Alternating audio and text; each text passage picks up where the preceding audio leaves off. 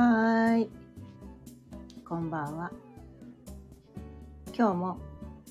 6時になったので、ちょいわるおかんの夕飲みほろよいトークやっていきたいと思います。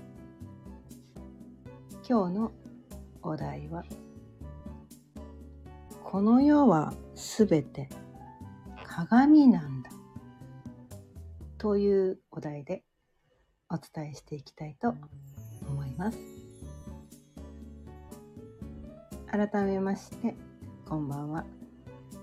魅力解放コーチのかよねです。毎日夕方6時からだいたい15分前後その日のテーマを決めて気づきのヒントをお伝えしています。ということでね今日のテーマ「この世のすべてこの世はすべてか。鏡なんだ」というテーマについてなんですがこれはねあの今日今日ね今日私がこう実体験、うん、実体験したことを今日はお伝えします。あの私ねこの宮崎に住んでるんですね。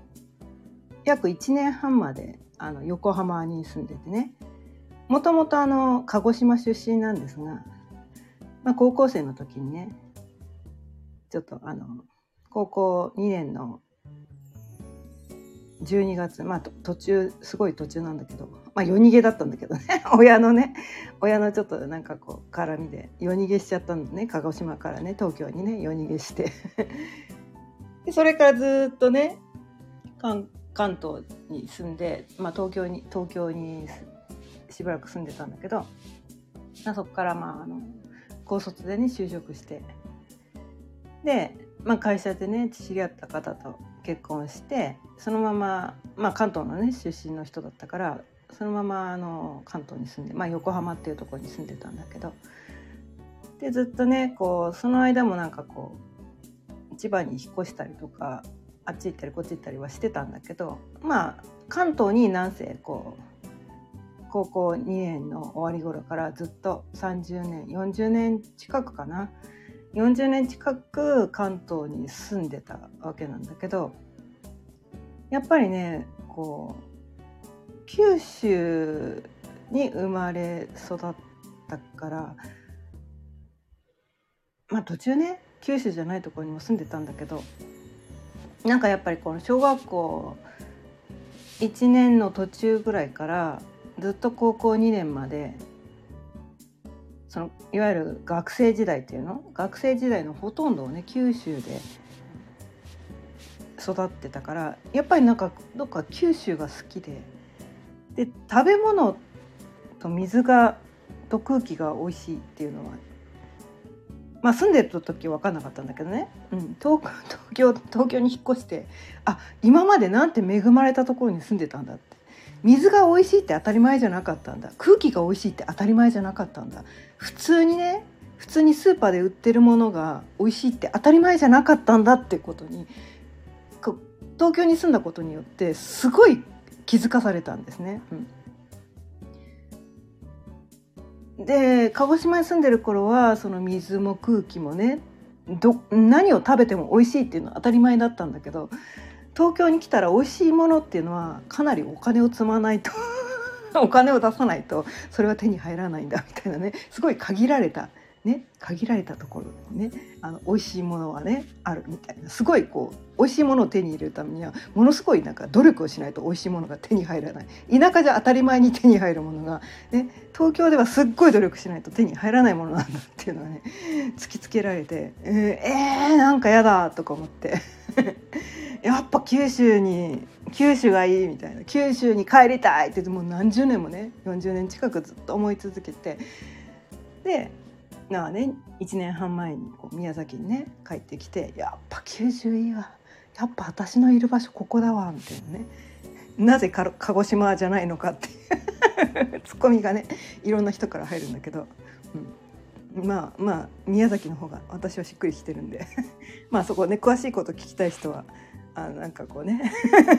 オンラインセッシあセッションでも受けてみてください。ということで。はい。で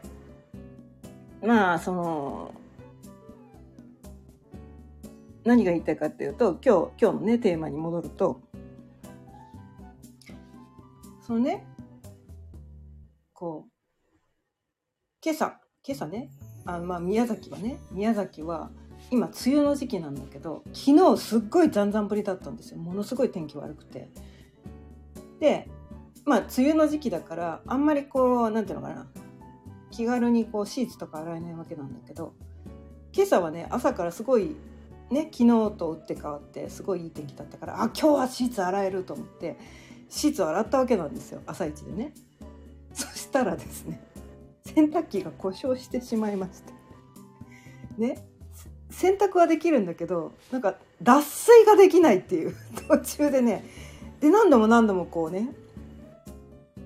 こうななエラーメッセージって出るじゃないですか洗濯機ってね。こう番号みたいなね。C の02とか出て。で一回電源切ってだましだまし使おうと思ったんだけど全然拉致開かなくて全然脱水ができないわけですよ。シーツが全然ビダビダのなんでついでにこうバスマットも洗ったんですね。バスマットビダビダで。いやこのまま干しても乾かねえだろうって私予備のねシーツねないんです実は。予備のシーツがなくてえこれなかったら今晩寝られねえじゃんみたいな。やばいとか思って。で焦ってえどうしようどうしようとか思って。でとりあえずもうビダビダのまま外に干したんだけどあでも洗濯ねそのなんかシーツだけ先に洗って普通のねいつもの洗濯は2回目やろうと思ったけどそっちができてないわけなんですよ。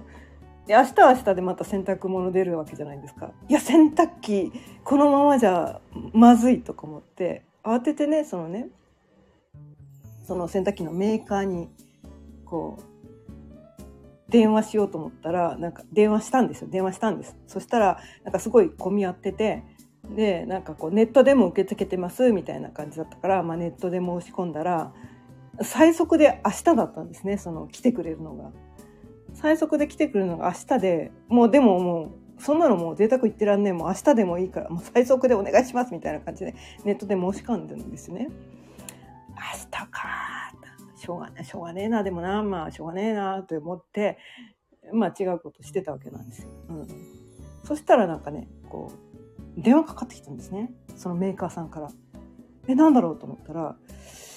いやあの実は今結構近くに来てて、うん、もしよかったらこうあと30分くらいしたらおお伺いできるんですけど今から行ってもいいですか？みたいな電話だったんですね。で私はもうねあのうちでねうちで仕事してるから「あもういつでも来てください。もうさ早い方が一番いいです」みたいな感じで。で来てもらったわけなんですね。でそれで見てもらったらなんかすぐか、すぐなんか、その、なんていうかな、治るのかなと思ったらすごい時間かかってて。で、途中ね、すっごいため息が聞こえるんですよ。はあって言って、なんか何度も何度も外ね、出たり入ったり出たり入ったり、多分車にね、なんか多分なんか機材かなんか、まあ部品を取りに行ったんだかなんだか知らないけど、何度も何度もこう出入りしてて、すっごいため息ついてるんですよ。で、すっごい一生懸命ね、なんかね、作業してくれてて、え、何？すごいなんかまずい症状なのみたいな「え何？どうなってんの?」とか思いながら、まあ、聞いてもしょうがねえなと思ってちょっと私はねちょっと離れた場所でねあの、まあ、待ってるしかないわけですよねこっちはね。作業してるの。待ってるわけ。待ってるしかしょうがないからそしたらもう1時間ぐらいしてやっと「すいません」って呼ばれて見てみたら聞いたらまあなんとかねあのしたらなんかセンスセンサーがバカになっててなんかあの本来は全然どこも異常がないのにセンサーがバカになっていたことでなんかこうちゃんと普段の動作ができなくなっていたみたいななんかそんな感じだったんですね。うん、で、まあ、そうですかということでで金額聞いたらびっくりしたんですけど2万いくらとか言われて「あっ!」とか思って「2万いくらそんな高いの?」とか思ってびっくりしたんですけどアニーヤソさんこんばんは。今日も聞いてくださってありがとうございます。そう。まだね2019年の12月に買ったばっかりだからまだ、えー、2019年だからの年末だからまだねえーと、3年3年半ぐらいしか使ってないんですよね。3年半ぐらいしか使ってないのにそのセンサーの異常って別にこっちの使い方が悪いとか関係ない話じゃないですか。ね、3年半ぐらいでセンサーが故障するって私の責任じゃないじゃないですか。なのに2万も請求されるって何それとか一瞬はっとか思ったんですよ。はって思ったの。高っとか思ったんですよ。え、なんでそんな高いのって思って、まあ、1万ちょいぐらいかなぐらいは思ってたんだけど、まあ、5000円ってことはないなと思って、まあ、1万円ないんで済んだらありがたいなぐらいに思ってたんで、まあ、8000円ぐらいだったらちょうどいいなぐらい思ってたんだけど、まさかの2万数千円って言われて、はっとか思ったんだけど、でもなんかそのななんだろう。あっちもこっちもなんかねここなんていうビスを取り外してあっち開けてこっち開けてみたいな感じでため息つきながらすごい一生懸命頑張ってくれてるその空気感は感じてたわけなんですね。うん、空気感を感じてね車にねなんかこう行ったり来たり行ったり来たりしてめっちゃ頑張ってやってくれてたってことはなんとなく私も感じ取ってたんですよ。うん、で彼もねどこがどこがおかしくてその症状があの起きているのかが分かんなくてすっごいなんかこう一生懸命頑張ってそれを探ってくれてたはずなんですよね。うん、それでやっとあこれだっていうのが見つけてやっとなんかこう調子が戻ってなんとかでもそのためにいろんな部品も交換したし手間もかかってるしだからまあ多分正当な金額を請求したはずなんですよね。うんでも私としてはほら、ね、なんかその洗濯機がね、ただなんか排水ができないってそれだけだったんですね。排水ができないってそれだけのことになんで2万もかかんのみたいな。思ったんだけど、思ったんだけど、すごい彼が努力をして頑張って一生懸命ね、1時間もね、時間をかけて、で、本当は明日来るはずのところをね、今日来てくれて、私はすごい助かったわけなんですよ。ね、明日のもうだからもう彼が帰った後にすぐ洗濯機回せたからねあのすごい早く来てくれて超助かったしだから私はそのなんていうのかなその一瞬金額言われた時に高っって思ってまあ一言言いましたよ「え高け結構結構高いですね」って。一言漏らしたけどそこに対して文句言いたかったけどこの人に文句言ってもしょうがないなって思ったんですよ。その人が悪いわけじゃないじゃないですか。ね、その人が私の洗濯機を壊したわけでもないし、ね、その人は一生懸命頑張って修理をしてくれて、ね、部品もあっちもこっちも交換したりとかして一生懸命頑張って直してくれたのにその人に文句言ってもしょうがないって思ったんですよ。でこれね私なぜそう思えたかっていうと私もともとこのリフォーム営業っていうのをしてて、うん、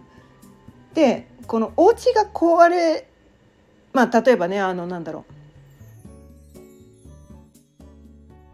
あのまあ大雨が降ったりしてこのなんていうのかな。雨漏りがしますっていうね大雨とか台風の後って、まあ、そういうリフォームの依頼がすごい多いんですねでも雨漏りの原因って分かりにくいんですよすごく分かりにくいの。でどこから漏れてるかって見つけるのすっごい大変なんですよすっごい大変なの。ででそこなんていうのかなここから漏れてるっていうのを判明するためにいろんなね調査をしなきゃいけないんですよ。でもその調査をするのすっごい手間かかるんですよねすごい手間かかるの。手間かかるからでそれで「あここです」って言って判明してでその判明するまでには本来雨漏りしてないところもいろいろなんかこう水を流してみたりとかいろんな手間をかけて時間をかけていろんなことやるから当然お客さんに対する請求って高くなるんですよね。確かにお客さんが悪いわけじゃないんですよそのね台風が来たのお客さんが悪いわけじゃないんだけどでも確かにこのね職人さんがそこに対して手間をかけたのも確かなんですよ。ね？仕事でやってるからこっちは。ボランティアでやってないから。そこを正当な金額をね時間とその手間の金額を請求するのは当然なんですね。別にこう嫌がらせをして我々はその高い金額を請求してるわけではなくて正当な金額を請求してるだけなのにお客さんはそこに対してなんで私が悪くないのにこんな高い金額払わないんじゃいけないあ払わなきゃいけないんですかみたいな、まあ、クレームになる場合もあるんですね。でもその時のこのいたたまれなさって分かります？我々リフォーム業者がわざとそのうちを雨漏りさせたわけじゃない。我々も悪くない。お客さんも悪くないの分かってるけどその手間がかかったことは確かなんですよ。確かなんです。そこに対して文句を言っても始まらないわけなんですよね。そこを骨もに染みて分かってたから私は高って思って「いや結構高いっすね」って一言言ったけどでももうああのねもうここはねもう一生懸命頑張ってやってくれた。はいね本当は明日だったところ今日来ていただけたっていうところがもうありがたかったのでもう本当助かりました。って早く来てもらってめっちゃ助かりました。ありがとうございますって言って玄関までお見送りして頭を深々と避けてお見送りした後私が感じた感情。めっちゃすがすがしかったんです。めっちゃすがすがしかったんですよ。確かにねなんか予想外の出費がありました。ね。朝からね。今日は天気がいいからね。2回ねあの洗濯回せると思ってね。今日シーツもね朝から乾いてバスマットもねカラッと乾いて今日気持ちのいい洗濯ができるって思ってたのに朝からそれがぶち壊しだったからそのイライラをね業者さんにぶつけて「なんでこんな高いんですか?」ってこうやって「おかしいんじゃないですか」そ,、ね、その3年半ぐらいでこんな故障する方がおかしいんじゃないですか？って言ってクレームだらけにすることもまあできたわけなんですよ。できたわけなんですよ。できたけどそれをもし仮にやったとしてその後の私の気持ちってどうなのかって考えたら多分モヤモヤしか残らないと思うんですよね。自分もモヤモヤするしね。その来てくれたね。その修理業者の人。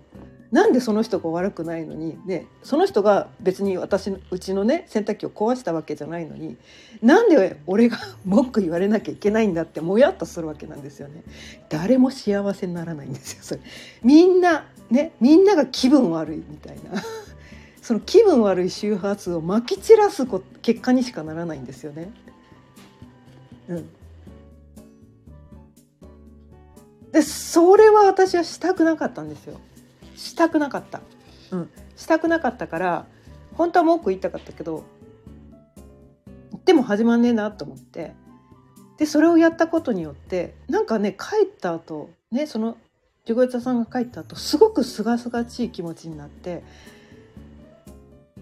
で2万いくらもね払わなきゃいけないけどまあいっかみたいな。まあいっかみたいな気持ちになれたしなんか今日朝からねなんかそういうなんかせっかく天気良かったのにえー、なんてモヤモヤモヤモヤって思うこともできるけど私はなんか毎日こう幸せにね軽やかに楽しく生きていたいからそれをそっちの感情を選ばなかったことに対して意外と今日は気づきが多い一日だったな。結局やっぱり世の中ってね鏡なんだなってこの世の全てって鏡なんだなって自分がその発した感情とかエネルギーとかその周波数とかねそれが自分に跳ね返ってくるんだなっていうのがものすごく深く腑に落とせたんですね。うんなので今日はとても気づきが多い一日だったのでこのテーマでお伝えしてみました。今日はね15分過ぎちゃってまあ20分近くになっちゃったけど今日は「この世の全ては鏡なんだ」というテーマでお伝えしてみました。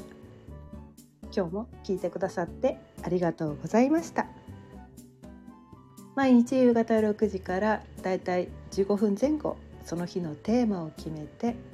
気づきのヒントをお伝えしています。また聞いてくださったら嬉しいです。チャンネルのフォローやいいねボタンもぜひよろしくお願いいたします。それではまた明日。さようなら。